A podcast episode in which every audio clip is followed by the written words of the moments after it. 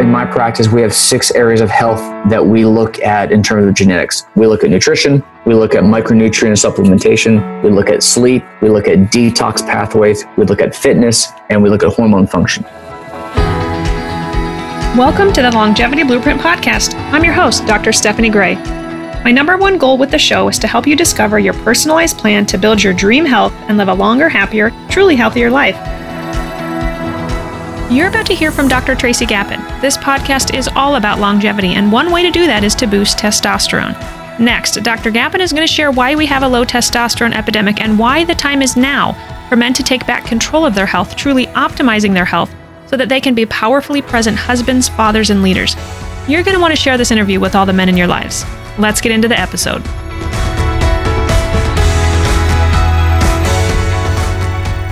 Today, I'm thrilled to chat with Dr. Tracy Gappin. Tracy Gappin is a board certified urologist, world renowned men's health and performance expert, professional speaker, and author. He has over 20 years of experience focused on providing Fortune 500 executives, entrepreneurs, and athletes a personalized plan to optimizing their health and performance.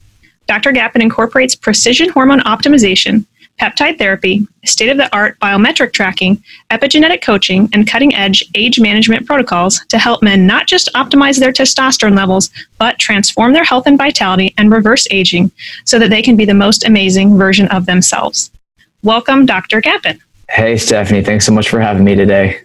So, I met Dr. Gappin at a small workshop in Milwaukee last fall, and I was so blessed to have randomly sat down by him and asked, Well, what do you do? And he said he was a urologist. I was so thrilled to hear he was a urologist that was for optimizing hormone replacement therapy because unfortunately, locally, we do have some urologists that that is not their specialty. some of them will refer to me for assistance with that, and others are not for it. And so I was very thrilled to hear that you are for testosterone. But as we're going to get into today, you're you're for more than just optimizing testosterone. So I'm excited for this conversation today because we get to talk about men. I do see male clients in my clinic, but the large majority of my clients are female uh, and they're wanting to improve their health. So they may have fatigue, weight gain, poor sleep, anxiety, hot flashes, vaginal dryness, low libido. They come to see me to optimize their health, and then in time, they bring their husband yeah. because now they need to be on the same page, well balanced with their husband. And I do think optimizing hormones is a wonderful way, a quick way to get my patients feeling better. But there's more to the story than just receiving testosterone replacement therapy. And that's what I love about your book. So, Dr. Tracy Gappin's book is The Male 2.0 Cracking the Code to Limitless Health and Vitality. So, as I mentioned, Dr. Gappen is for hormones, but he works with clients to boost them naturally. And we're going to talk about some strategies for that today. And chapter six of my book, Your Longevity Blueprint, is where I'm comparing the heating and the cooling system of the home to the endocrine system in the body. So, hormone optimization is, again, one key to longevity, one key in my book. And so, let's just dive into that today. So, Dr. Gappin, let's open with your story. In your book, you call yourself a bit of a rebel. So, what made you, as a urologist, interested in this approach, your approach, which we're going to get into today? And why are you a rebel? sure. So I am a medical doctor by training. I've been doing urology for 20 years now. And as we go through medical education, through college, through medical school, through residency, we're taught simply the disease model. And that, what I mean by that is we're treated how to diagnose a disease, how to troubleshoot someone, identify what their, their disease is, give them a label, and then treat that problem, treat those symptoms, stamp out that disease. And that's what our focus is. And so uh, our entire energy focused direction is around simply treating disease. And once that's accomplished, see you later, see you next time. Well, personally, I had my own health issues maybe five, six, seven years ago or so now, where I started gaining weight. I wasn't sleeping well. I was stressed out from work and I wasn't eating well and I had no time to train. And uh, I was so focused on my career and my patients that I really lost sight of myself.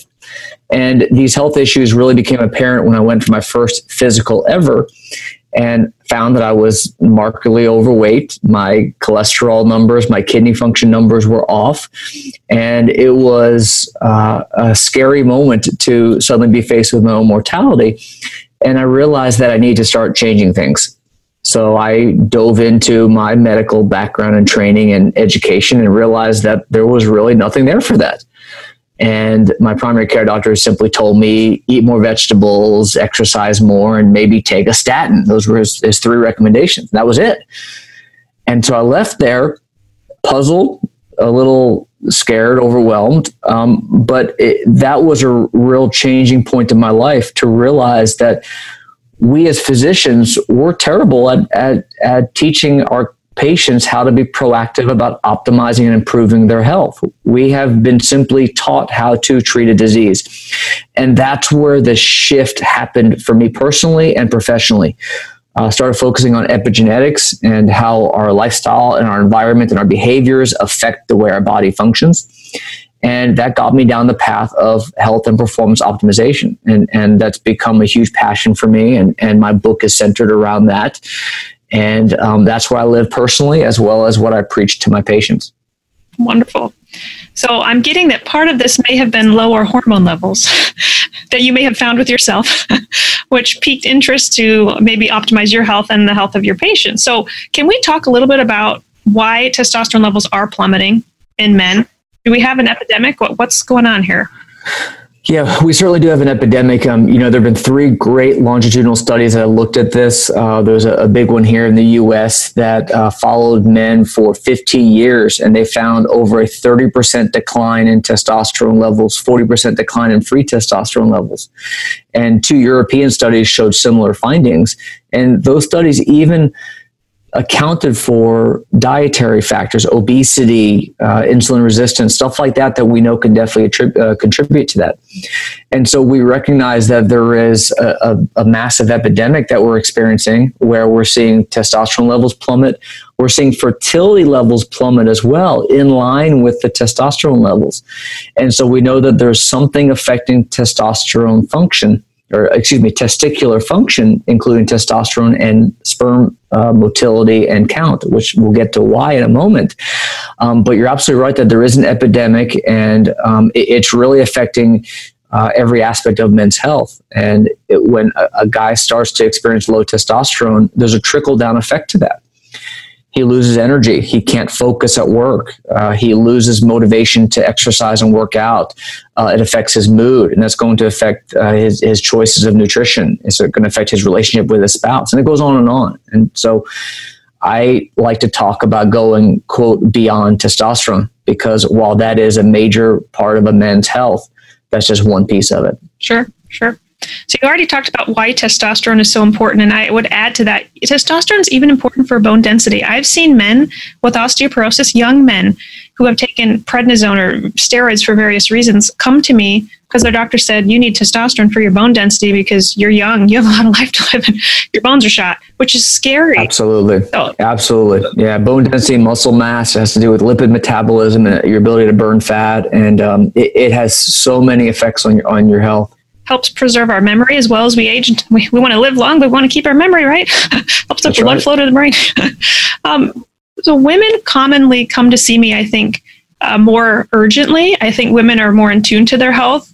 Uh, and I would I would echo what you've said about men and testosterone levels declining with women. We're seeing progesterone levels go down in women. It, we're seeing this in both sexes mm-hmm. for sure. But I, I find that women are more eager to more quickly seek help, and that men sometimes neglect themselves. And as you state in your book, they're failing themselves and their families because they're not they're not seeking the care they need to optimize their health so that's kind of the preface of your book too again this your book is called male 2.0 cracking the code to limitless health and vitality and i got a sneak peek of this which i was very thankful for because it's not quite out coming soon and i'll have to tell you as i was reading it my husband was getting quite annoyed with me because every chapter I, would be in the bedroom and he was sitting out watching tv with the dog or the baby and i'd say oh you oh, you got to read this. You got to read this book.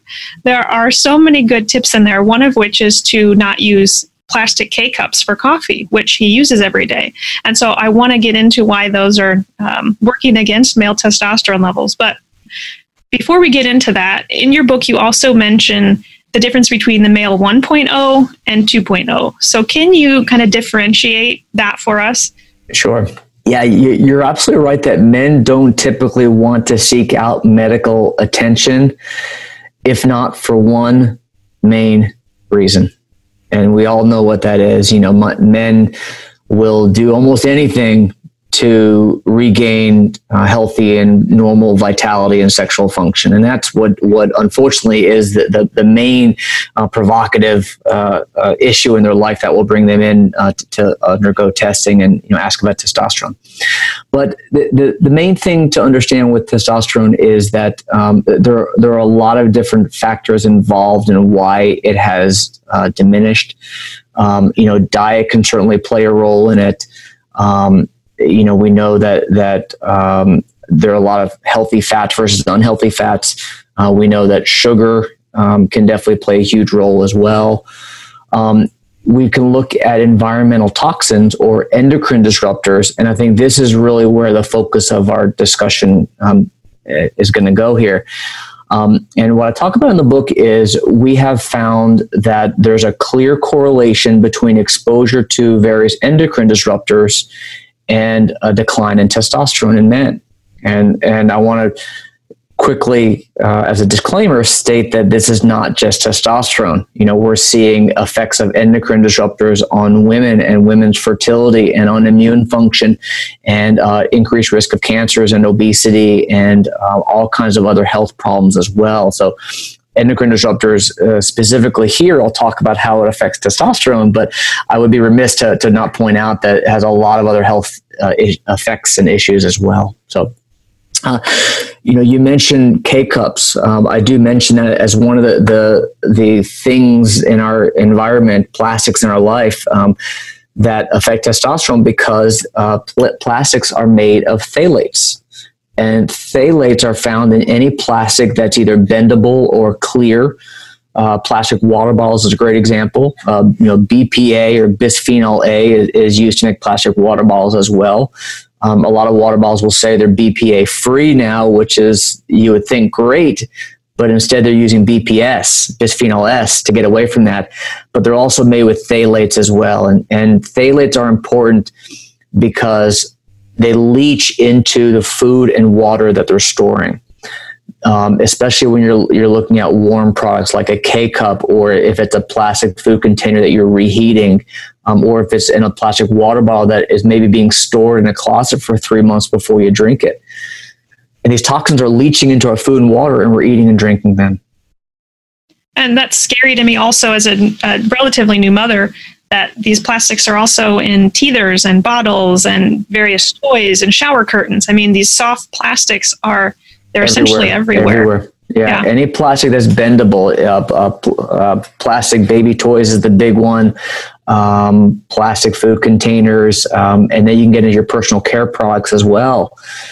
You know, things like laundry detergent and soap and shampoo and sunscreen. Uh, there are chemicals in all these products that you're absorbing either through your skin um, or if you're ingesting them, uh, these toxins are, are crushing us. And correct me if I'm wrong, but personal care products don't have to mention on the label that they contain these phthalates. So sometimes those the phthalate could be hidden in another word like fragrance, which is why we need to avoid exactly. all fragrances.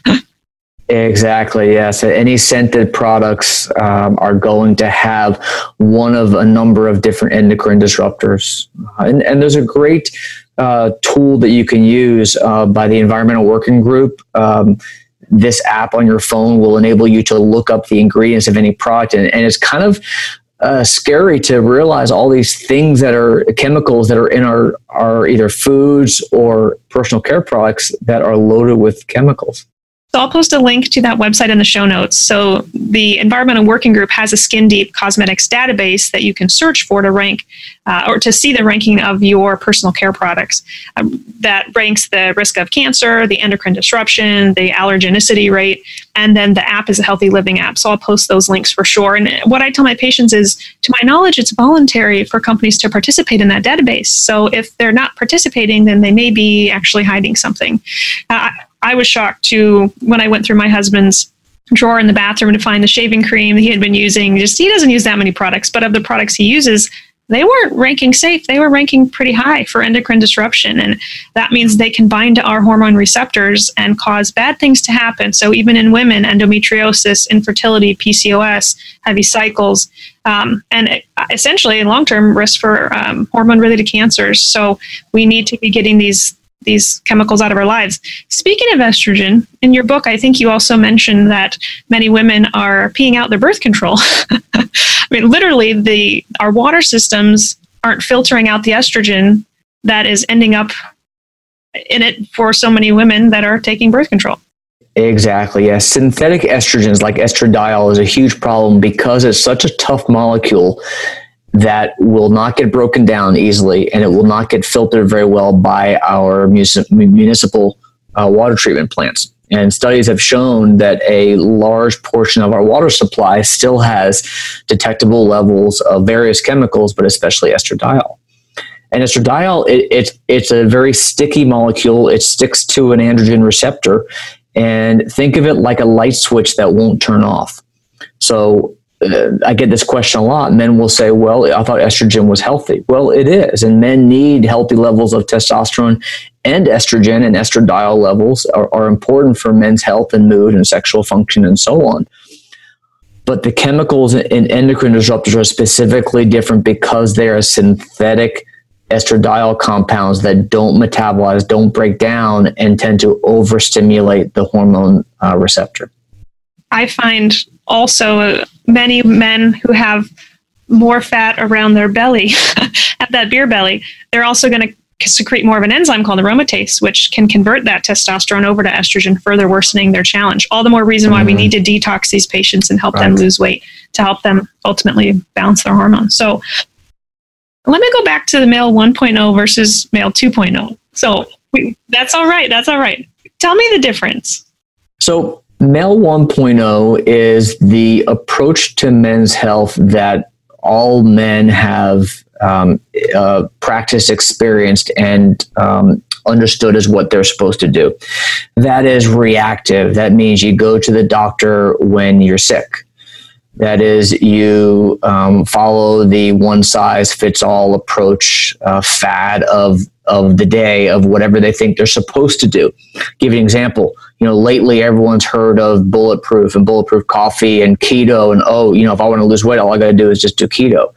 For a while, it was the Atkins diet, and then it was you know just do purely plant based, and then it was the carnivore diet, and there's there's all these different fads.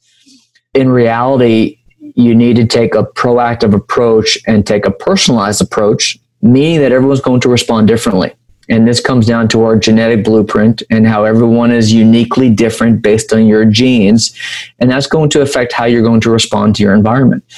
So, some people will do great with a certain diet, other people will do very poorly. Uh, saturated fat, which is found in red meat and uh, pork and milk, cheese, dairy products, for some people, it can markedly increase your risk for cardiovascular disease and the early development of Alzheimer's disease. For other people, it's actually fine. It's actually healthy in, in slightly increased uh, amounts. And so it's really important to understand your genes and how they affect your body's reaction to your environment. So male 1.0 is reactive. It is um, using a one size fits all approach. It is um, relying on the old fashioned way of health where we just treat it with a pill or we look on WebMD and find the answers ourselves. Male 2.0 is an entirely different approach to transforming your health where we are proactive. We take a, a, a personalized approach by using our genetics to understand how we're going to respond to the environment. Uh, we take a data driven approach. That means that we can look at uh, biometrics, wearable technology. We could talk a lot about that fun stuff, um, and use data to actually uh, and leverage that data to make real decisions about our health. Um, it's not relying on a one size fits all model, and it's uh, understanding that we're all uniquely different. Wonderful. Let's let's break both of those concepts down that you were mentioning the wearable tech and then also the we'll talk more about epigenetics. So let's let's talk about wearable tech. So how do you incorporate that into your practice? I'm assuming as far as like monitoring sleep because sleep has a sleep is extremely important for your body to make hormones. You need to get restorative sleep. So how do you utilize that with your patients so I'm currently using two devices. Actually, I'm using an Oura Ring and I'm using a Garmin Fenix watch, and uh, I'll explain some of the benefits of using different devices. So wearable tech allows us to track uh, biometric data, and by that I mean we can look at you know not just heart rate, but we can look at heart rate variability, which I'll talk about. We can track sleep. We can track not just the quality or the quantity of sleep, but the quality as well. And we'll talk about that. We can track steps. We can track our actual fitness activity level, and we can track uh, we can track stress levels, our nutrition if we wanted to, and and and we can look into some really complex physiology related to working out, like your load status, like your recovery status, your fatigability, different stuff like that. So uh, backing up for a moment, if we can look at heart rate variability, which I think is one of the most exciting parts of tracking. Heart rate variability is simply, I know you talked about this on your podcast previously, um, it's simply the variation in your heartbeat from one beat to the next. And this is a very critical physiologic marker because it is a direct window to your health. It shows your body's balance, if you will, between the parasympathetic and the sympathetic nervous system parasympathetic is rest and relaxed and, and digest and, and great metabolism and energy and recovery and good health. Sympathetic state is more of a um, stressed, anxious state, um, not recovered. You are in potentially a state of inflammation and more of a of an unhealthy state, if you will. And so heart rate variability, which you can track on a daily basis with these devices, enables me to identify my heart rate variability, which is a direct indication of my physiologic stress and health levels. And then I can leverage my uh, lifestyle around that information. So with the Oura Ring, I, I had looked into that before and I'm a little not paranoid, that's the wrong word. I'm very cautious about EMFs, electromagnetic radiation. And someone did tell me that the Oura Ring is emitting a very small amount. Have you looked into that? Yeah, absolutely. Yeah, great question. Um, I get this question a lot, and the EMF from the Oura Ring is negligible. It's it's it's almost I don't want to say it's zero, but it's near zero. That I'm I'm completely comfortable recommending you wear an Oura Ring, um, especially when you sleep. Um, the Garmin watch has very it does have a little more EMF, but it's still, in my opinion, negligible as well.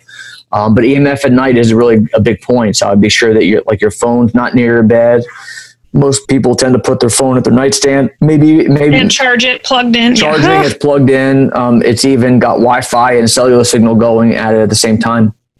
Um, you can actually have EMF coming from your outlets even if there's nothing plugged into them as well. And so uh, some people uh, uh, are proponents of actually shutting off the circuit breaker to the power in your bedroom at night, uh, which would be the ultimate way of eliminating EMF exposure at, at bedtime. Yeah we're about to have, uh, which I will do an episode on this, but I had a family member actually start a business where um, called EMF Pollution Solutions, where we actually through a remote control, we tested all of the outlets. I mean, we essentially rather than walk out to the garage and flip the whole, you know, every single circuit breaker. You want to leave your fridge on. There's certain things you need to leave on at night. We've been able to assess which outlets need to go off, and then essentially the electrician will hook up this box and we'll flip a switch, and so we'll be able to cut the juice. Yeah. Dangerous outlets at night to really cut down. Yeah, yeah, that's great. I'm eager to get that hooked up. So you talked a little bit about wearable tech, which is wonderful, and I think the the sleep benefit is heavily underrated. I don't think men realize that lack of sleep can drop their testosterone levels so much. So, how much sleep do you recommend? Yeah, great question. So, sleep is, is critically important, and that's the reason why I actually have two different devices. And I'll tell you why. The Oura Ring is is probably the best wearable device to track quality and quantity of sleep the other devices out there there's the whoop there's the biostrap there's the apple watch there's the multiple apps on your phone and then the garmin has a sleep uh, function as well.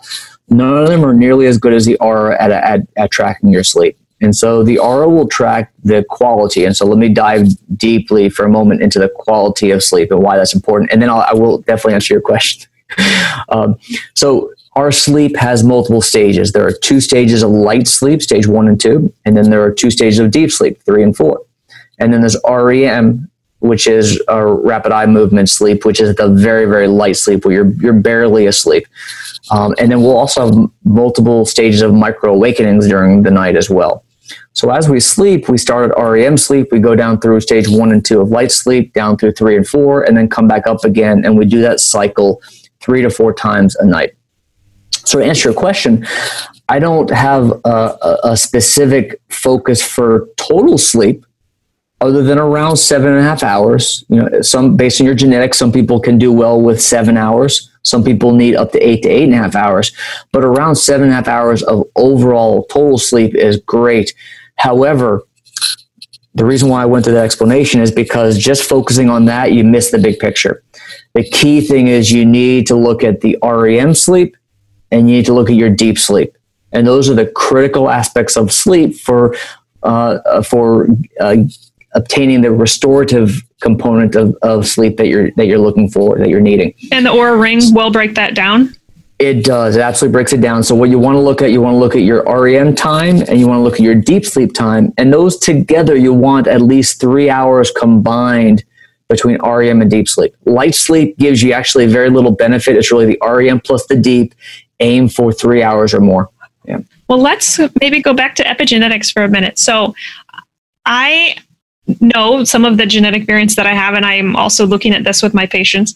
Um, specifically, one of the variants you mentioned in your book is the GAD1 gene. These individuals can't convert glutamine or glutamate, I should say, to GABA. Glutamate's an excitatory neurotransmitter. GABA is a calming neurotransmitter.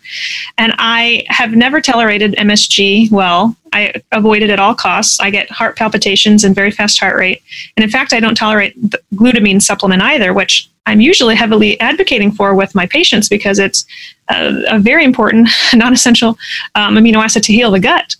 So, patients who have food sensitivities, we're putting on glutamine for months, sometimes years, to help. And that's something that I have, I interestingly uh, found out that I couldn't tolerate, and then that correlated with the genes that I had. So, to me, just having that knowledge is, is so powerful. And so, I assume with your patients, you're looking at a lot of different genes as far as, um, again, the diet they need to be on, or how much sleep they need to be getting, or even maybe some nutrients that they need.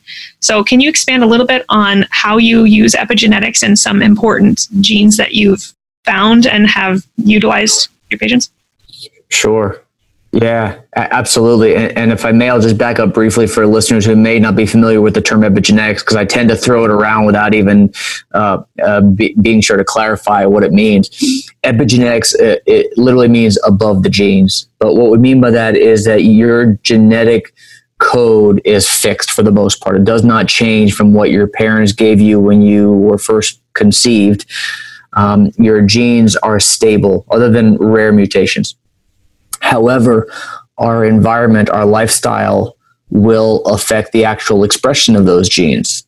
And so uh, things like uh, what you eat, things like um, toxins and chemicals in your environment, things like how you sleep, things like um, your um, trauma or um, social experiences when you're a child all these different uh, environmental factors can affect the way your genes actually function.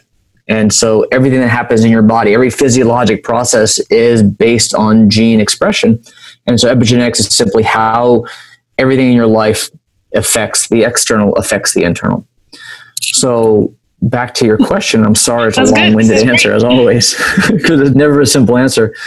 You know, we have in my practice, we have six areas of health that we look at in terms of genetics. We look at nutrition, we look at micronutrient supplementation, we look at sleep, we look at detox pathways, we look at fitness, and we look at hormone function.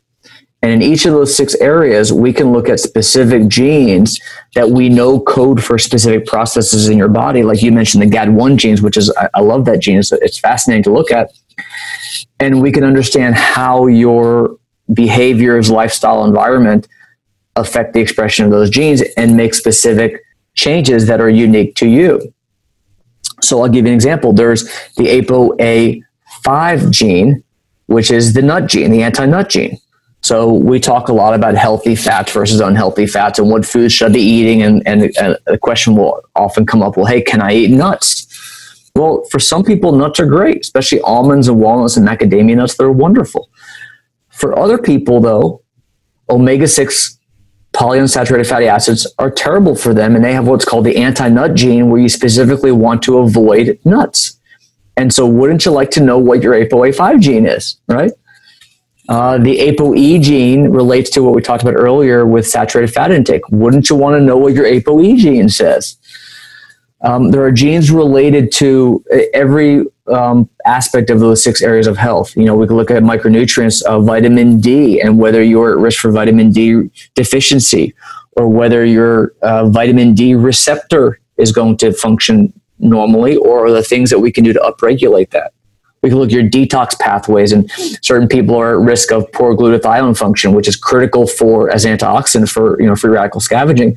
And and based on your genetics, we can know blind spots that we can address again proactively male 2.0 taking charge of your health not waiting for disease but actually being proactive knowing based on your genetics what your propensities and predispositions are ahead of time. That's wonderful. And that gives power back to the patient that there's something that they can do. Exactly. Exactly. That's right. I know we've yeah. jumped around with the different different points here, but I want to go back to a particular liquid poison that you mentioned in your book that I am advocating women not consume, which essentially is dairy, or in your book you mentioned milk. But this was so, so stunning. Um, and you can correct me if I'm wrong here, but essentially you mentioned that drinking a glass of milk can drop testosterone levels by 50% because of just layers and layers of chemicals, the plastics lining the, the jug or the carton of milk, the hormones that have been injected into that cow that the milk came from, mold toxins that are on the grains that the cow's consuming, the herbicides and pesticides, which are also on the grain. So when we drink that, well, I don't, but when some people drink a glass of milk, they're not thinking that that could be crushing their testosterone, that those layered, that they're consuming layers and layers of endocrine disrupting toxins. I don't know if you want to elaborate on that, but to me, that was just stunning. And for any men listening, I mean, take it think about think about the detrimental effects on your health before you have that that glass of milk. yeah, it, it's powerful. You, you, know, there was a study that uh, gave young, uh, I think they were teenage, I think they were 13, 14 year old boys. They gave them milk off the shelf for a grocery store.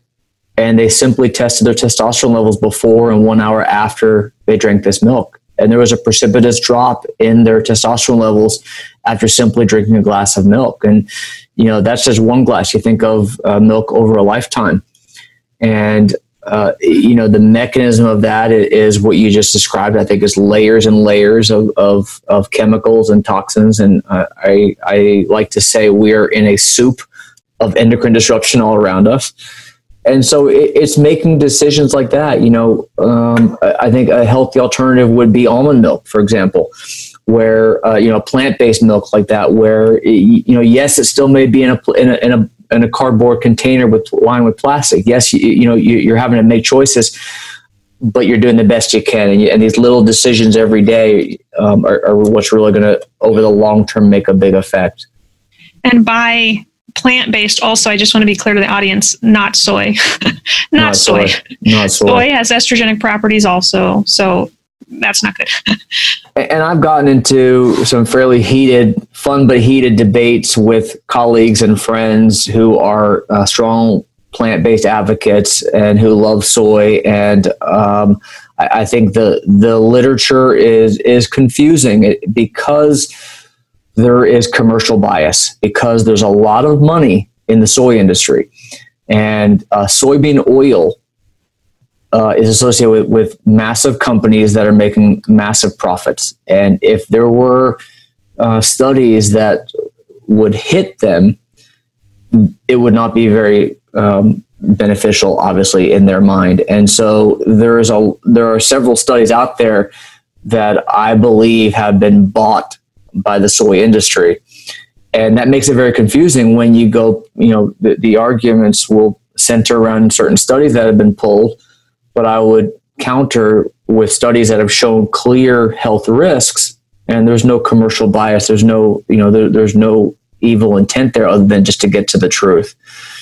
So it is what it is. You have to accept that people are going to have their, their confirmational bias and people are going to find studies to support their opinion. But I think the literature shows that there's some real dangers with soy.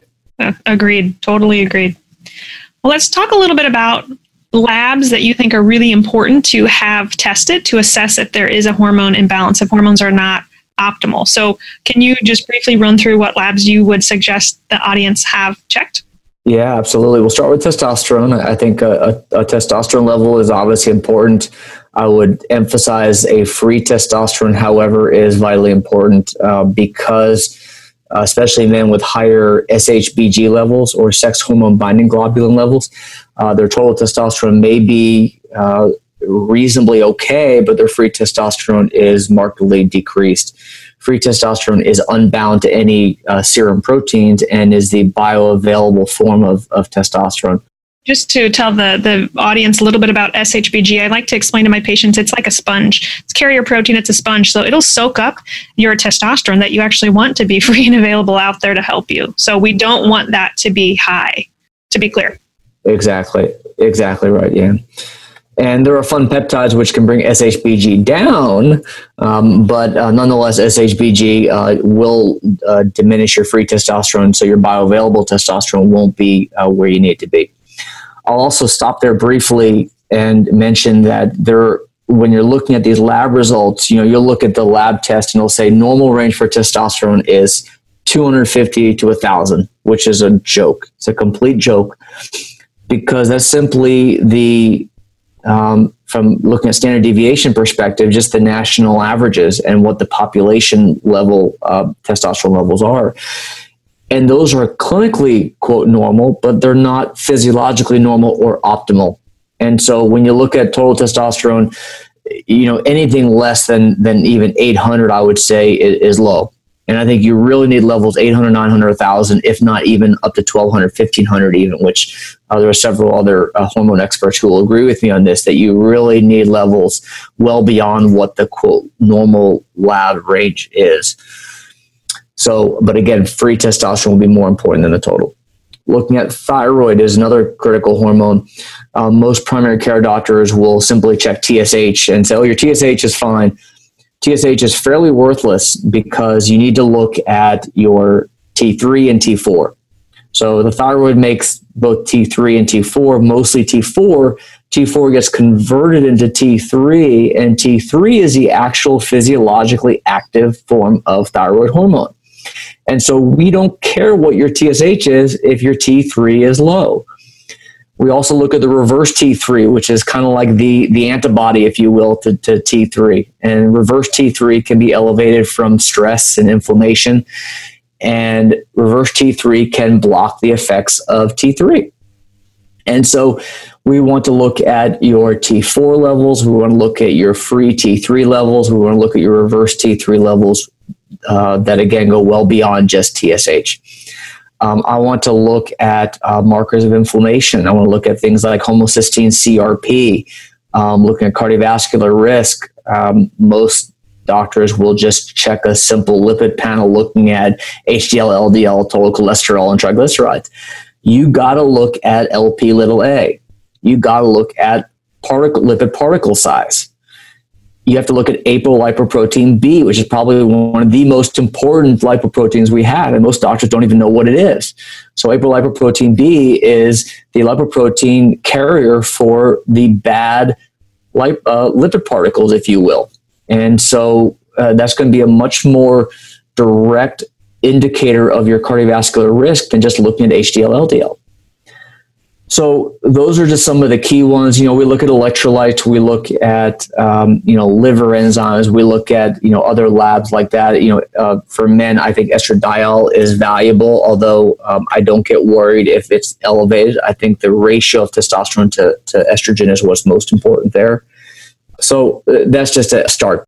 Wonderful, wonderful. I'm going to comment on a couple of things there. For the women listening, uh, if you have taken birth control before, uh, that also will cause the SHBG to rise, which will drop your free testosterone, which is why some women have improvements in acne and uh, higher androgen symptoms, but that's also why libido will tank when women are on birth control. So this, uh, these comments apply to men and women that we you don't want SHBG to be high. And I totally agree on all the thyroid labs. I I think TSH stands for too slow to help. One of my mentors, Joe Collins, once told me that. And I think by the time TSH is high, patients have, have had low thyroid symptoms for a long time. So I think that's so important. And uh, one thing that I try to drive home through my book is the importance of assessing comprehensive functional medicine labs and have them appropriately interpreted in the context that you were saying right we, we're not looking for just normal labs we want patients our patients labs to be in the optimal range for them to age age well now, you recently did actually contract the coronavirus. Um, so I would love to briefly, I'm sure we could talk for just an hour on that, your experience, but briefly tell me what that was like for you and kind of how your recovery was and what all you felt like contributed to a, uh, maybe a more quick recovery for you, some of the things you've used like peptides. Yeah, absolutely. So, yeah, I got sick one Friday night. I suddenly developed uh, flu like symptoms with fever, shaking chills, body aches. And we had been uh, traveling the week prior, which I think may have been how I, I contracted the, the virus. Um, but I, I, sent my family away. I quarantined myself alone, and um, over the next couple days, the flu-like symptoms cleared up. But I was left with this dense fatigue, overwhelming fatigue like I've never had before. That persisted for about a month, a month to six weeks of incredible fatigue.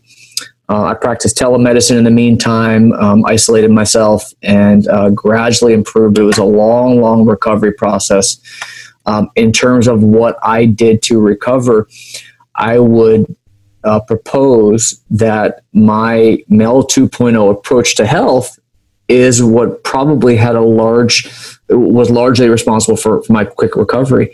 Um, I practice what I preach and I get good sleep and I you know focus on micronutrient supplementation and proper nutrition and on um, you know detox support and on optimizing hormones you know what I recommend to my clients about fitness and about every other aspect of lifestyle I do myself. And I think that had a large component. What I also did, you bring up peptides, is I immediately started peptides that are uh, specifically focused on boosting immune function. And I think those peptides are, are, are a big part of, uh, contribute to my recovery as well. I love peptides. Um, peptides are amazing signaling molecules. Uh, they're simply chains of amino acids that can have various uh, benefits, whether it's you know boosting um, muscle development, weight loss, uh, in this case, immune function, cognitive focus. You can use them for sexual function, libido, hair loss. Uh, it goes on and on. Uh, I love peptides, and they, they definitely have their place in in you know proactive male 2.0 health. Wonderful. I would love to do another episode just on peptides because we could talk uh, quite a bit on those. But just to be clear to the audience, you literally were tested for the coronavirus. Like you were tested, you had it. Um, so now, out of curiosity, I'm wondering if you've had antibody levels tested to see if your IgG is rising, or do you know where you're at? Yeah, so I, I got tested uh, a couple days after I developed symptoms. I was tested um, at the time, which was middle of March. There was very little testing available. There was it was still a really challenge just to find a, a testing location. So I had to go to the local emergency room where the uh, local epidemiologist uh, gave me permission to get the test done without being admitted. At the time, the only way to get a test was to be admitted to the hospital. I wasn't sick enough that I needed that. So I was able to get a test done. It took 10 days to get the test results back, which were positive. So all that time I sat waiting. Um, so I tested positive, and then I tested again about uh, uh, two or three weeks later. I was negative at that point, and then about uh, three weeks after that is when I got my antibody test done, and I was IgG positive at that point. So it's really just a positive negative. Uh, it's a binary result. So um, I was uh, positive for the antibodies, and I actually uh, donated plasma as part of a, a, a, convalescent serum donor study here locally. So, um, so I do have the antibodies. Um, that brings up a lot of questions, obviously, about immunity and how long they stick around, and and obviously no one knows. A, a lot of people think they know, but no one knows. Well, I'm thankful. I'm sure you're very thankful that you had all this knowledge and that yes. your body was in good shape when you were exposed. So your outcome yeah. was was good. So thankful yes, for that. Absolutely. Leave us with your top longevity tip. I'm sure you have handfuls, but what would your absolute top longevity tip be for the audience? Absolutely. Number one, without question, is sleep. So good quality sleep affects everything sleep affects uh, testosterone levels. It affects it directly. It also affects it through cortisol. And chronically elevated cortisol is the, the result you get from crappy sleep. So when you don't sleep well, it affects your hormone levels, it affects neurotransmitters, it affects adrenal function, it affects your uh, your appetite and your ability to avoid temptation and resist, uh, you know, uh, poor nutrition choices. It affects detox. It, it, affects everything. And so, what I would really emphasize for patients, men, women, anyone, one of the best things you can do is focus on good quality sleep and track it. And you know, a lot of guys will come in initially and they're like, "Yeah, I sleep fine." Well, yeah, you sleep seven hours, but when I look at your your data, you're only getting an hour and a half of REM plus deep sleep combined. So that's crappy sleep, and then we can focus on how to improve that. Wonderful, thank you. So tell me where listeners can get your book and where they can find you and connect with you. Thank you so much. So my website is smartmenshealth.com and my book will be coming out shortly. It will be on Amazon as well as on my website directly. And I hope you check it out. Wonderful. Well, I hope this has piqued the interest of all those listening in, men and women, that this will motivate them to make some changes in their life that will contribute to higher hormone levels and ultimately longevity. So, as you say in your book, doing nothing is not the answer, but the time really is now to take control of your health. So, I'm incredibly thankful that you have shared with us, uh, with our listeners, just ultimate strategies. So, thank you so much for your time. And I believe um, your mission also is to again inspire men to become more present husbands and fathers and leaders and i absolutely love that because that's what our world needs. We that's what we need and i i thank you for for that being your mission. I appreciate it stephanie. Thanks so much for having me today. Wow wow wow. Who would have thought that plastic and K cups, birth control in our water, and even milk could be contributing to the low testosterone epidemic we have? Thankfully, as you heard, there is good news. You now have the knowledge of what to avoid to help boost those beneficial hormone levels. So share this with all of the men in your lives. I know I can't wait for my husband to hear this. Be sure to check out my book, Your Longevity Blueprint. And if you aren't much of a reader, you're in luck. You can now take my course online where I walk you through each chapter in the book. Plus, for a limited time, not only is the course 50% off, but you also get your first consult with me for free. Check this offer out at yourlongevityblueprint.com and click the course tab. One of the biggest things you can do to support the show and help us reach more listeners is to subscribe to the show and leave us a rating and review on Apple Podcasts or wherever you listen. I read all of the reviews and would truly love to hear your suggestions for show topics, guests, or how you're applying what you've learned on the show to create your own longevity blueprint. The podcast is produced by the team at Counterweight Creative. As always, thanks so much for listening and remember, Wellness is waiting.